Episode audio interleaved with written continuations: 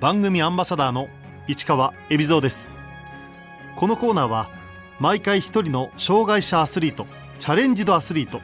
および障害者アスリートを支える方にスポットを当て、スポーツに対する取り組み、苦労、喜びなどを伺います。パラスポーツを追い続けているフォトグラファーの竹見修吾です。竹見修吾、1985年東京生まれの32歳。日本大学芸術学部写真学科卒業後、カナダに渡り2010年仕事でバンクーバー冬季オリンピック・パラリンピックを撮影。その後もライフワークとしてパラスポーツの撮影を続けている。東京オリンピック・パラリンピックの招致活動でもプレゼンテーション用の写真などで貢献。現在大会組織委員会のフォトグラファーも務めている。大学時代からスポーツの競技写真を撮影していた竹見、どこに惹かれたのだろう。将来サッカー選手になるのが夢だったっていうのが最初、スポーツをやりながらずっと思っていたんですけど、父親が写真家っていうこともあって大学で写真を勉強してみようと。で入学したんですが、カメラの授業で高速シャッターでこう瞬間を切り取る写真の課題の時に、サッカーを撮影したことが初めて、スポーツ写真を撮ったことになるんですけど、いつかオリンピックやサッカーワールドカップを撮りたいなという思いがあって、スポーツカメラマンを目指しました。竹見は大学卒業後カナダへ留学。それがオリンピック・パラリンピックを取材するきっかけとなった。大学卒業と同時にカナダに留学しました。でやはりそこでも語学学校を通いながら放課後一人でサッカーのチケット買って観客席で撮ってたんですけど、ちょっときっかけで隣に来たメディアの人が、君はどこのメディアの人ですかっていうので声をかけられて、正直に実はその留学生で好きな写真を撮ってますということを伝えたら、うちでスポーツ記者やらないかという声をかけていただいて、写真を撮りながら記事も書いたり、自分の専門外である広告の営業をしたり、いろんな仕事をさせてもらって。トントン拍子で話が進んだところへ、オリンピック・パラリンピックイヤーの2010年がやってきた。バンクーバーはその会場だった。ワークビザをよかったら出してあげるから、もう1年うちで働いてみないかと。そこはちゃんと社員としてお給料も出してもらえるということだったので、喜んでお受けさせていただいて、もう1年滞在することになりました。でオリンピックをまさに記者として取材させていただいた時に、翌月にはパラリンピックが来るのでそれもお願いと。でその時パラリンピック名前だけはしてたんですけど、正直全然知識はなくって、最初の衝撃がもう体中に走りまして。その時衝撃を受けた競技は、その時スキーのアルペンの種目だったんですけど、片足で100キロ以上のスピードで滑走してきたんですね。で学生時代にスポーツ写真を撮り切っていく、もう全てのスポーツを撮り収めてた私の感覚から、こんなもの見たことないと。これをどんどん追い求めていくと、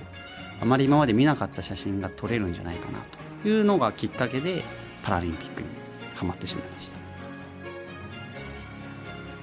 竹見が感じたパラスポーツならではの魅力とは。筋肉の発達がものすごく優れていて、車椅子の種目の選手に多いんですけど、特にこの上腕二頭筋っていうんですか、腕を使って走るわけなので、我々が普段使う筋肉以上なものをやっぱりアスリートなので培ってるんですね。でやはりその格好シルエットっていうのはオリンピアンではないシルエットですし、パラリンピックならではの筋肉の使い方、後ろからわざと撮ってみることもありますし、顔が見えなくてもその筋肉でそのスポーツを伝えるっていうような魅力というのはパラリンピックならではではないかなと思ってます。竹見が今までに撮影取材したパラアスリートの中で特に印象に残っているアスリートは、前回の夏の大会リオパラリンピックで走り幅跳びの種目がありまして、そこでイギリスの選手だったと思うんですけど、両足義足で普通なら上半身を使ったその車椅子競技になるところを両足義足でも飛べるんだっていうのが、私のその常識をいい意味で裏切ってくれた選手がいたので、彼なんかはやっぱパラリンピックでしか取れない選手なので、すごい非常に印象には残っています。印象深い日本のパラアスリート、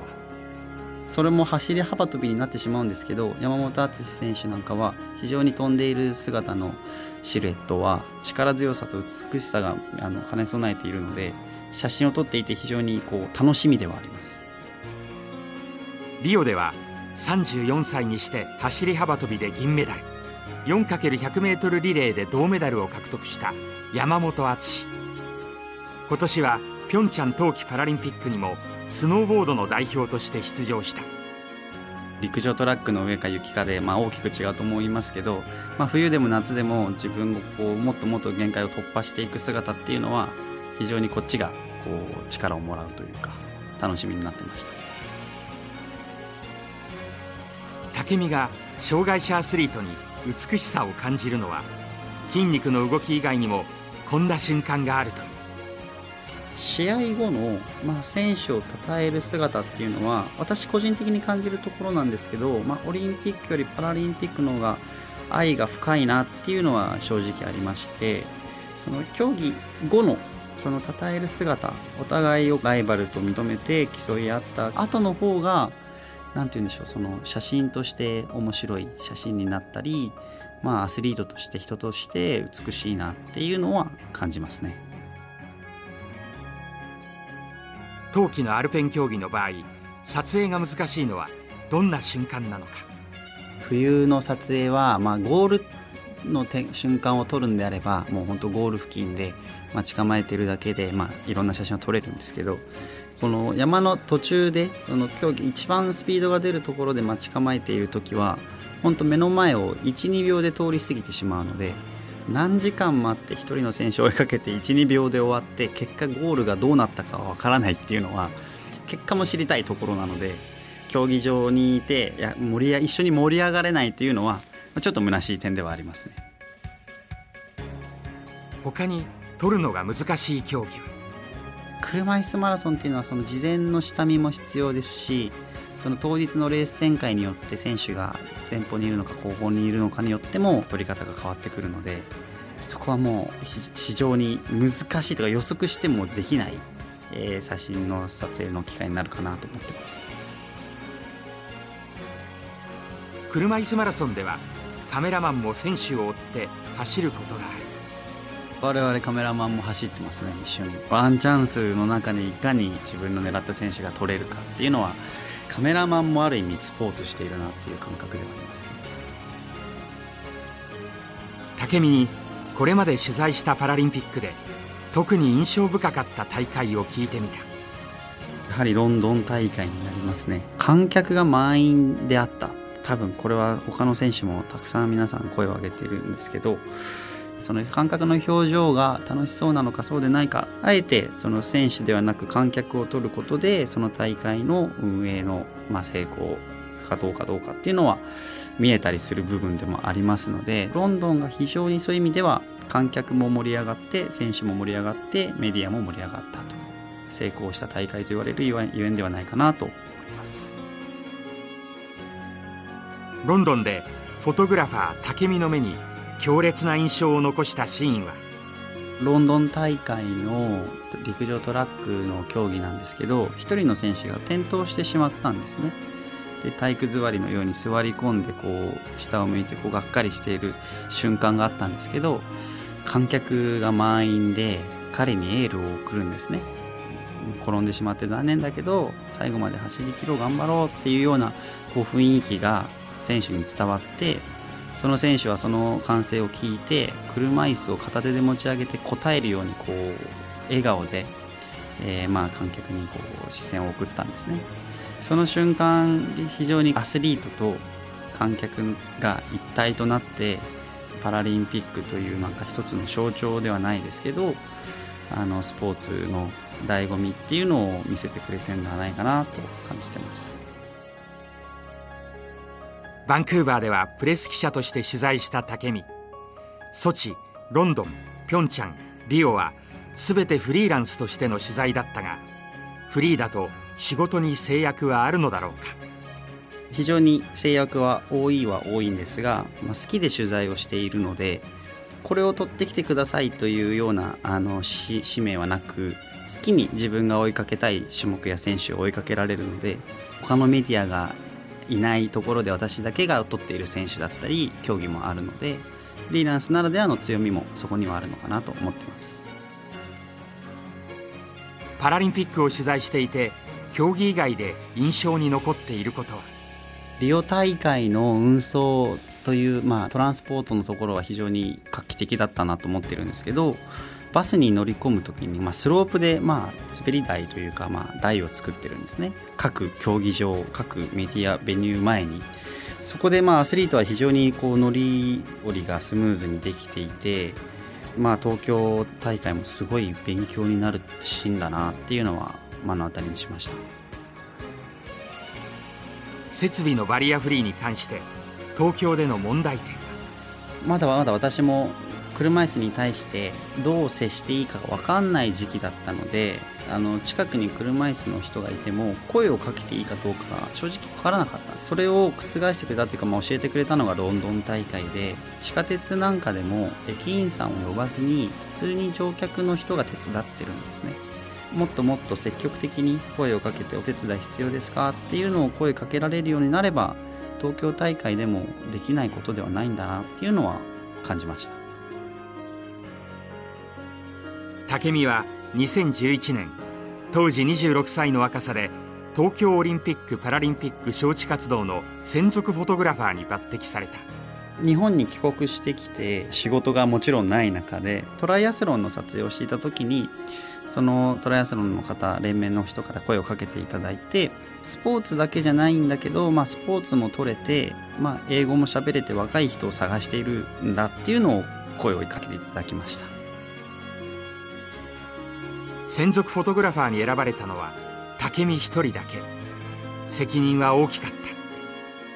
楽しさ、そしてオリンピックが本当に日本に来たら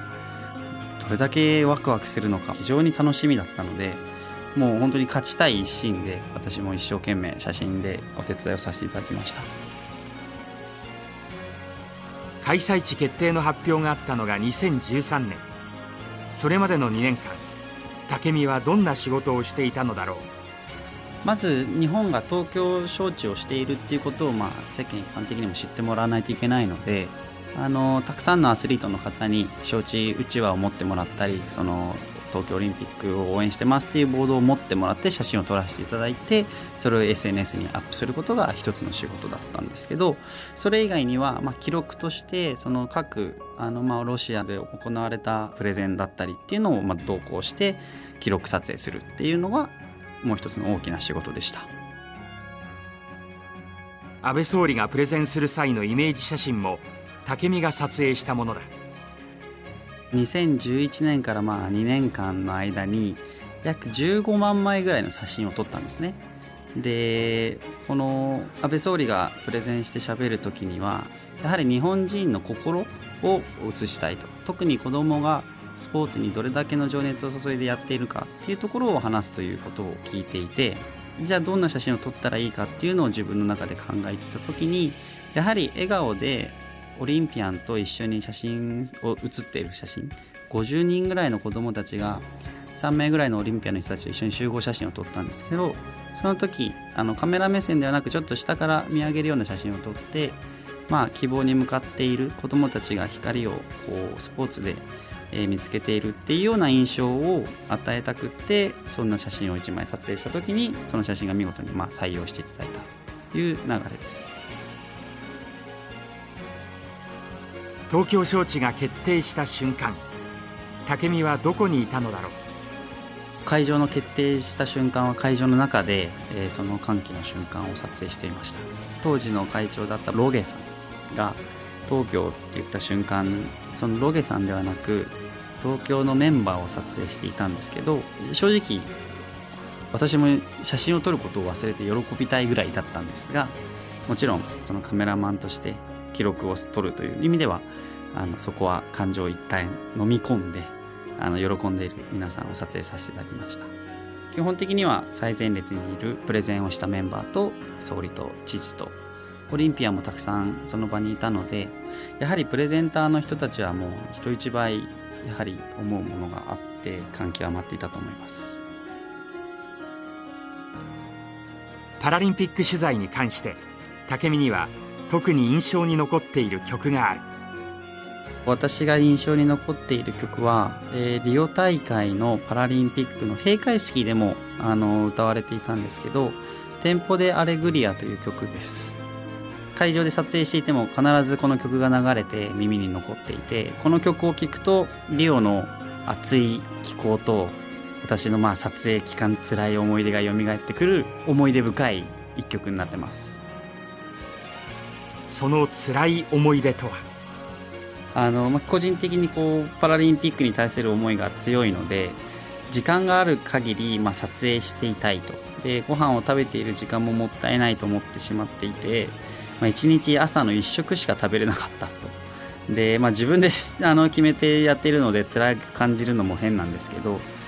非常に体重も8キロぐらい落ちまして、期間中に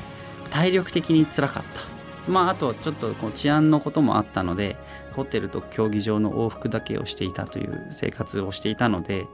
環境面と体力面では非常に辛かったなというのが思い出です。現在武見は東京オリンピック・パラリンピック大会組織委員会のフォトグラファーを務めている。具体的には何を撮影しているのか。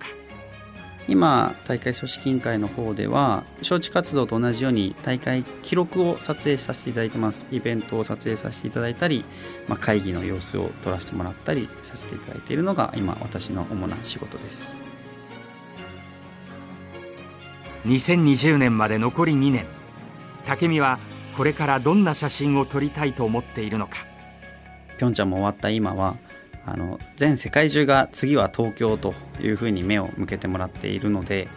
世界中が東京はどういう街なのかっていうのがまだまだ知られていないところがあるので、東京の魅力っていうのをこれからも発信していくときに写真を撮るということを私の一番の今の大きな仕事かなと思っています。武見が考える東京の魅力とは？東京の住みやすさっていうのを写真一枚で表現するときに、やはり観光名所、例えばその景観として東京タワーだったりだけではなくて、普段の生活している街の人の様子、笑顔や楽しそうに生活している様子っていうのを撮影させていただいてます。2020年が終わった後、フォトグラファーとしてパラスポーツにどう関わっていきたいのか武見に聞いてみた。フォトグラファーとしてこれからは私の目標なんですが、その後、北京、そしてパリ、ロサンゼルスと、オリンピックに続いてパラリンピックも続いていくので、個人的にはずっとそれを追いかけていきたいなと。東京大会が終わったからパラを取るのが終わりっていうのではなく、これからも取り続けて、いろんなアスリートが、誕生してくると思いますので、もっともっとパラリンピックを楽しく見れるようになれば、パラスポーツっていうのはどんどん普及していくのではないかなと思っているので、これからもやめずにずっと続けていきたいなと思っています。